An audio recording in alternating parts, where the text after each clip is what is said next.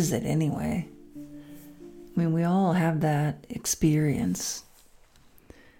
Doubt is um, a feeling of uncertainty or a lack of conviction. Really, in spiritual practice, there are two kinds of doubt. The first one is a hindrance. In fact, if you look at the list of the five hindrances, you'll find that doubt is there on that list. So, for example, we want to have a rich spiritual life. We're looking for some kind of meaning, but maybe somehow we think, I'm not really up to that. I feel cynical or dark or small or lost or fragmented. That doubt, which is sometimes called cynical doubt or skeptical doubt, is usually a byproduct of fear. I think its voice almost always starts its sentences with I. I could never do that. I could never meditate. I could never be enlightened. I don't have what it takes. I'm not even a spiritual person. That particular kind of doubt is a self imposed limitation, which can be based in experience. But just as often, it's my sense that it's a story with little or even no evidence to support it. That kind of doubt is a voice that just stops us in our tracks or a series of thoughts that imprison us somehow. And that kind of doubt freezes our progress at the level of aspiration or longing or wishes. So before we even start something, we're already derailed. We're blocked or we're locked out by our own thinking and beliefs for the most part. All of us have that kind of doubt, right? And when we have it, we could just be hmm, self aware. We could see, all right, I'm afraid. I'm self critical. I'm vulnerable. We could just confess that because it's not a crime to be self critical or vulnerable.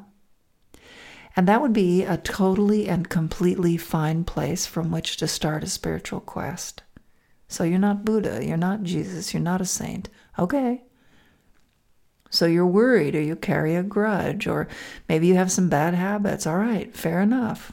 Welcome. Welcome. The Sufi poet Rumi said, Ours is not a caravan of despair. I love that so much. It needn't be a caravan of judgment either. Really, we don't all have to bring our inner critic and go to go to church, go to temple with our inner critic. Maybe you're worse than that. You know, maybe you're cranky and manipulative and dishonest. But you can start there too. People do. All of us do, really. Maybe you're a failure. Maybe you're completely out of control and you're filled with self loathing. You know what? That's good enough. It's a perfect place to start a spiritual practice. Just acknowledging your experience of yourself is a great start. I'm just lazy, I'm arrogant, and I'm worried everybody will figure it out. That's great. Now rest into that feeling and breathe into that feeling. And don't judge and don't try to say anything. Just stay with your wobbly, wavering self. That's actually good practice. I'm not just making that up, it's actually good practice. If you think that you need to wait to be good enough to start practice, you have missed the point of practice. That would be like somebody thinking they should not go to the hospital even though they have COVID until they're better, until they're well. it doesn't make any sense. The Buddha Dharma, you know, the path of Buddhism, it's medicine for what ails us. If you don't have any ailments, you don't need the Dharma. You should go play golf or whatever people do who don't have ailments. I wouldn't know since I have so many. But if you're plagued by the sufferings that are common to most beings, then you're ready to have a spiritual practice. You're qualified by virtue of your imperfections, by virtue of your imperfections. So that's the first kind of doubt, that sort of self doubt story making that we do. That's not so good for Dharma. It's an obstacle, actually. But you can begin there. But there's this other kind of doubt, which is actually necessary for practice. This is the doubt that causes us to question, to ponder, to not take somebody else's word as true just because they said something is true. When I have this kind of doubt, I want to know and to see with my own eyes. And that kind of doubt, when it's coupled with curiosity, with investigation, with perseverance, that is the foundation of a spiritual practice. You actually need that kind of doubt. I think that if you're thinking that you're going to have a, a spiritual practice of any kind, including Buddhism, uh, for the, for a whole lifetime, you can't do it if you don't have that kind of doubt. So if you feel or experience doubt in yourself, you don't need to worry about that. You're going to have some. It's really a very natural part of the human experience. And I don't know what it is about our culture, but we have a tendency for doubt to be a cause of shame, as if it meant that we don't have faith in our Dharma, faith in our spiritual practice, or faith in ourselves or God, or whatever is at the basis of your spiritual practice. But I don't think that's true. I don't think that because you have doubt, you lack faith necessarily. Faith can question, faith can look with its own eyes, faith can see for itself. The Buddha is said to have taught, Come and see. Come and see for yourself what's true. So there's a very delightful sutra called the Kalama Sutra. And in that sutra, a group of people from a village come and they say to the Buddha, so many people come through here. All, all of these Dharma teachers, these yogins, these lamas, whatever, the priests, they come through here and they all teach something different, and a whole bunch of it conflicts. And how do we know what to believe? And the Buddha said, you have to see for yourself. I think this is often misconstrued. So if you read this this sutra even a little bit carefully, you'll see what he means. He doesn't really mean that we should just follow what resonates with our personal perspective or what seems logical to us. It's a little bit more sophisticated than that. He said when we hear teachings, we hear Dharma, we should put things into practice try them out, you know. And then we should see what results they yield. And then we should do that and we should check the sense of our results with people who seem to be wise, people who we deem to be wise. This, he said, is to test one's beliefs in an appropriate way. So if you put those things together, the ability to test your beliefs, the ability to question things in a wise way, the ability to choose wise and appropriate mentors, those three together are important factors for accomplishing all or any practice. So the Buddha in the Kalama Sutra is talking about the scriptures and the teachings of other people, but he's also talking about his own teachings.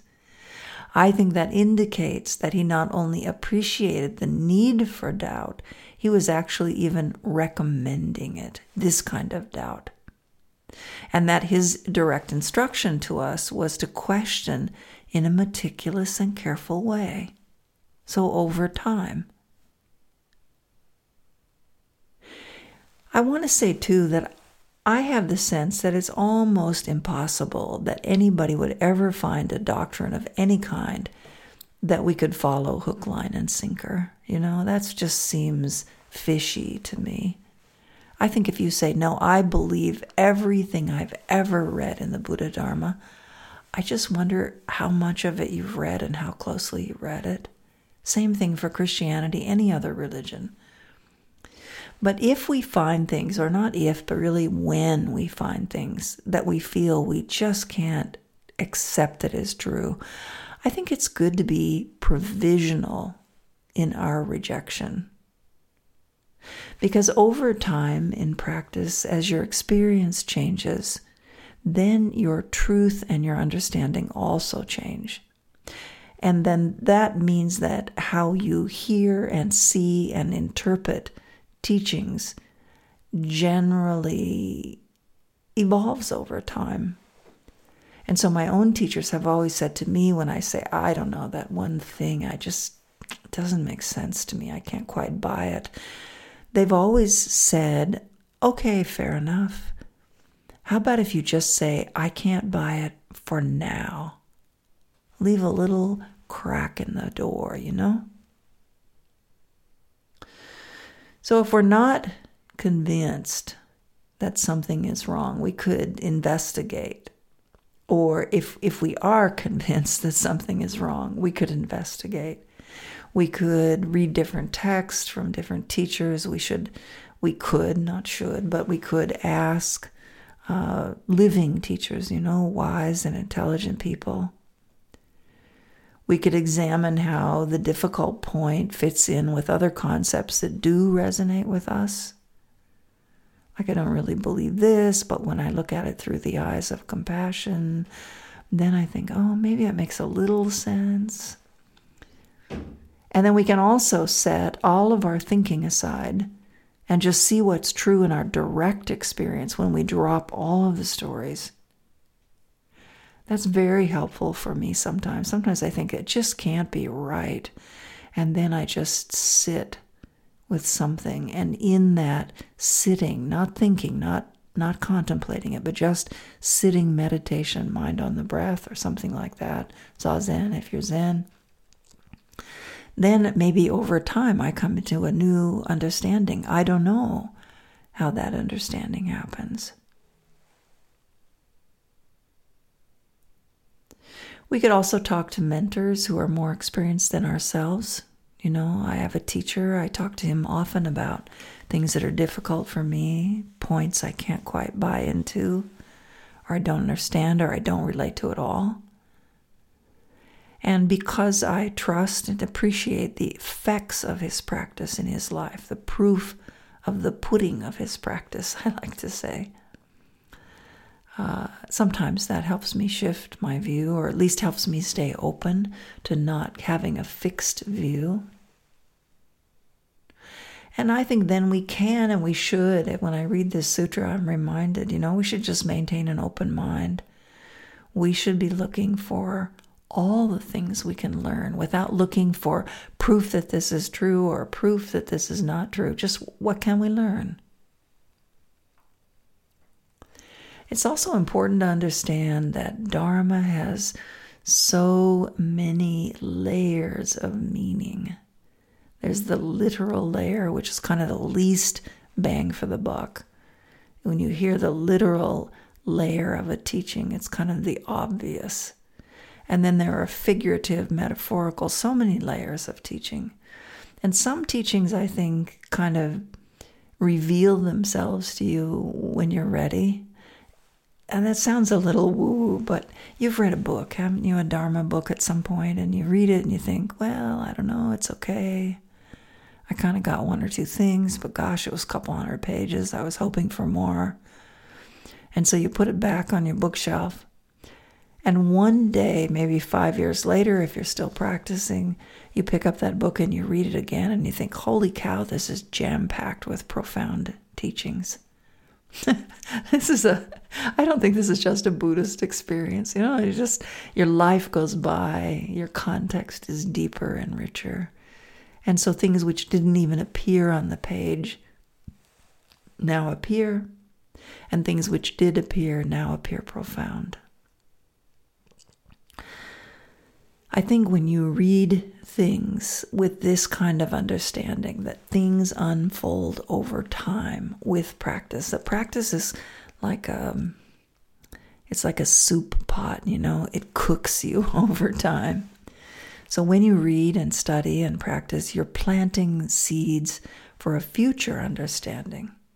Future understanding. And gradually, all that takes root and I don't see any reason whatsoever, no benefit really, in trying to rush to answers because the questions are so precious. The questions are so valuable. Maybe another thing to be said about that is that it's important to put your confidence in the right places in all of this. You know, if you have faith in your own potential for awakening, your own Buddha nature, we say in Buddhism, then you can at least proceed with investigation and experiments on your own, like the Buddha talked about. We don't have to know the ending place. I think, you know, I look at enlightenment and I think, I don't know anything about enlightenment. And I don't feel like I really need to. But I feel really confident that I have the potential for that. And so I can continue to practice we don't even need to know the whole path. The Buddha Dharma is fairly complex. It's laid out beautifully and it, it really is laid out end to end.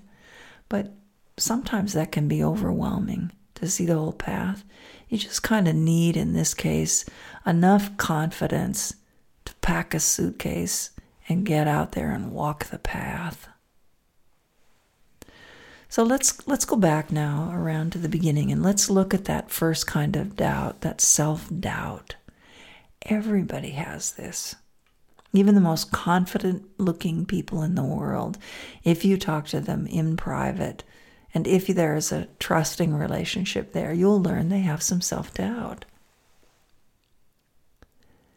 So I just want to destigmatize self doubt and say it's normal right? We all have it. So, first of all, if your doubt is really fear, you can look at that. What are you afraid of? Failure? Most people will say failure of some kind, failure to live up to someone else's expectations, or literally the thing I'm trying to do. I, I don't want to try meditation because I'll just fail. My mind is so busy and crazy. But it's really true. I think if you're going to succeed ever, you will fail. I mean, you will not just fail once, you will fail over and over and over and over again. So, failure itself is not really much of a problem. It's more our relationship to the failure that's a problem. why are we going to worry about that? When we fail and we use it wisely, it informs our future success, right? I remember reading somewhere along the line, I don't remember where, but the founder of Starbucks Coffee was turned down by 217 of the 242 investors he talked to in the beginning. So he was turned down 217 times. I just think that's so great.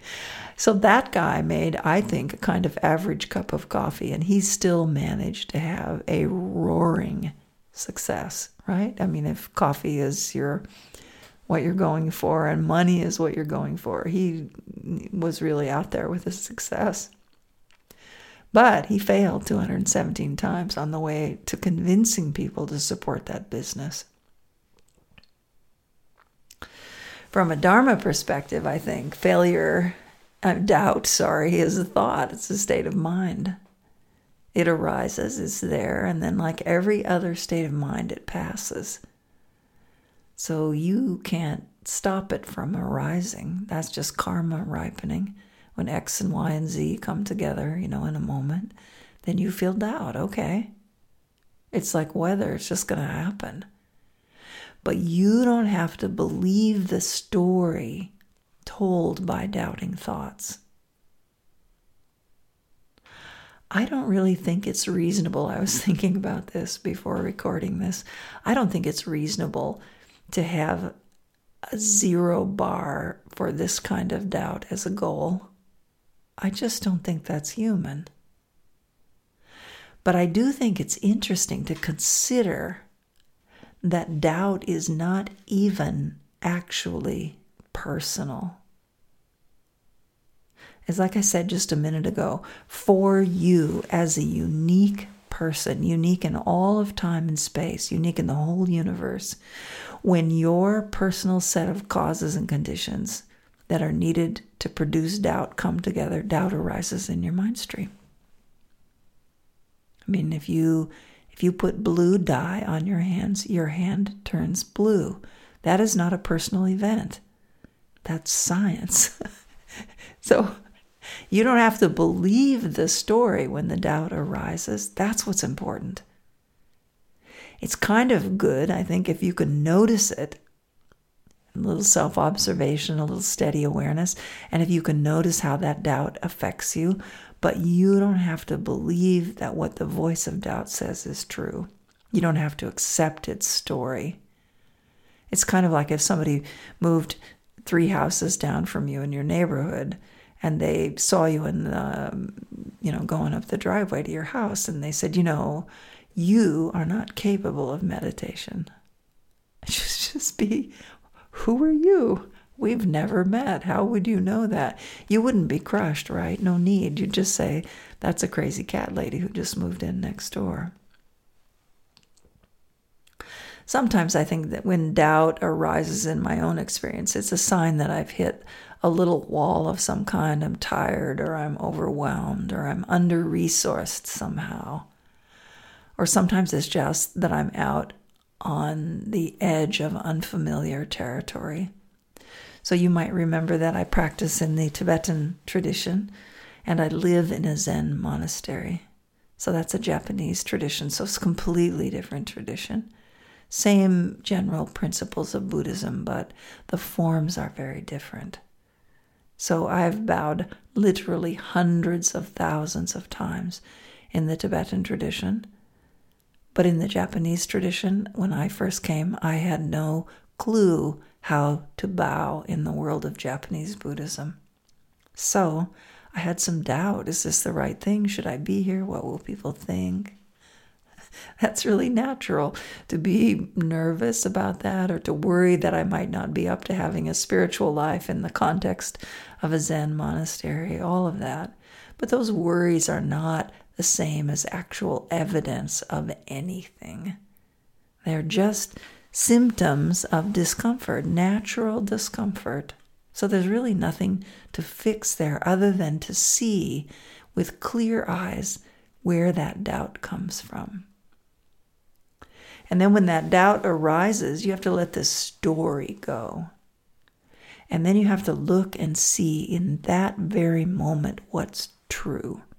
So, in the case of not bowing, the first time I bowed in the Zendo and I realized, wow, this is not what everyone else is doing. I'm doing something totally different. And I started to feel out of place and nervous and full of doubt. Then I just see in the moment what's true. What's true is everybody else is bowing and they're paying attention to their bow. And even if they did have a judgment, really, who cares? So when you feel doubt, that naturally arising doubt of being out on an edge sometime, you don't need to think more about it. And just check in and look at your mind, look at your heart. What's true right now in this moment? Self doubt, also, I want to say, we can't throw out the baby with the bathwater here. It's an artifact of common sense and kind of an ordinary kind of wisdom. So you see things, you connect dots. Whatever you're doing, there are some issues. And so, of course, you wonder can I do this? Should I do this? That's not a problem. That's a good sign. That's discernment. That's not even really doubt in the way that I see it. So, discernment might slow you down while you evaluate something, but it shouldn't just stop you in your tracks. It definitely shouldn't just derail you altogether. Or if it does, then doubt is not your problem. You have some other problem. Paralysis by analysis. Yeah, paralysis by analysis. In the end, you know, in practice, to make some progress on the path means that you have to get out of your comfort zone. So you will feel fear. And your ego will communicate its sense of risk with fear messages. Pew, pew, pew, red light going off, you know? Good. When it does that, you know you're on the right track. You just moved out of your comfort zone. Try to keep at least some sense of humor about this. But also do understand that deep practice requires us to dismantle our belief that self cherishing is a means or the means to happiness. Gotta understand, this is a radical thing to do, to adopt the belief and to dismantle the belief that self cherishing is a means to happiness, that is very radical. And then beyond that, deep practice eventually leads to the understanding that you don't even actually exist in the way that you have conditioned yourself to believe that you do. You are hmm, a brief expression of enlightened energy and then you die. And then you manifest as something else. but this is a very advanced aspect of practice. So if you don't quite feel ready to go there, don't worry. You just start right here, wherever you are. You're just trying to be a little more relaxed, a little more sane. You're just trying to notice your self doubt. That's perfect. Then you can take a good first step from there, and a second, and a third, and a hundredth, and a thousandth. So that's the first kind of doubt. That second kind of doubt is really precious. It's your sense talking, your discernment. This is the part of thinking mind that keeps you from being duped. And you have direct encouragement from the words of the Buddha to be discerning. So take heart in that doubt. Respect that doubt, value it, and engage with it. And as you progress step by step in practice, you will gain the conviction of direct experience. This is not the belief or the idea. This means I tasted lemon on my own tongue, and no one can ever tell me that it's sweet.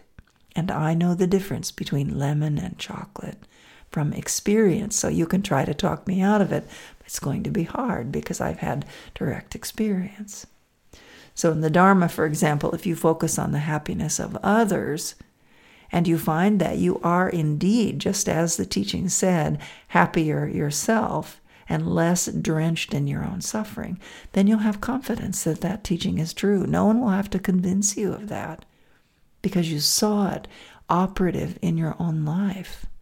And so you'll believe it on some level. If you meditate long enough and deeply enough, you'll see that the thoughts are in your mind. Thoughts are in your mind, that you experience them every hour of every day. But if you look carefully, you will also see there is no evidence at all, other than the fact that you experience them for your existence. They don't have any form or shape or color, size. They don't come from anywhere. You don't see them going somewhere. You won't need Buddhism to tell you the truth of that mystery. You'll see for yourself. Or if you see through your direct investigation that everything you experience is impermanent, your faith in the teaching of impermanence will strengthen on its own in its own time. This second doubt is really an essential ingredient in faith in the path or confidence in the path. Faith is a kind of um, transitory state. You know, it's not this, not that. You're not believing something, you're not exactly disbelieving it. You are coming to know the truth for yourself as you're poised there between believing and disbelieving, little by little by little by little, in those methods that I talked about a minute ago in the Kalama Sutra. So that kind of faith is not the faith, it's not blind faith, which is bereft of any proof, but I believe it anyway. It's different from that. It's a confidence that you gain through careful investigation, just like the sutra suggested. Even then, at any point along the way, we all know we could be wrong in this moment. We believe it now, but we might be wrong. That dynamic, that willingness, that openness, that acknowledgement is so precious. We have to rest with some openness in the state of not knowing for sure. And this will leave us with no final sense of being right. And that is perfect. Perfect. The awakening heart, the awakening mind, it has to be open, present, wide awake, constantly learning. So, short of enlightenment, it is never finished in its journey of dedication to the truth. This willingness to be groundless, to be wide eyed, not to know, but to be knowing, that's real practice. That's your true self.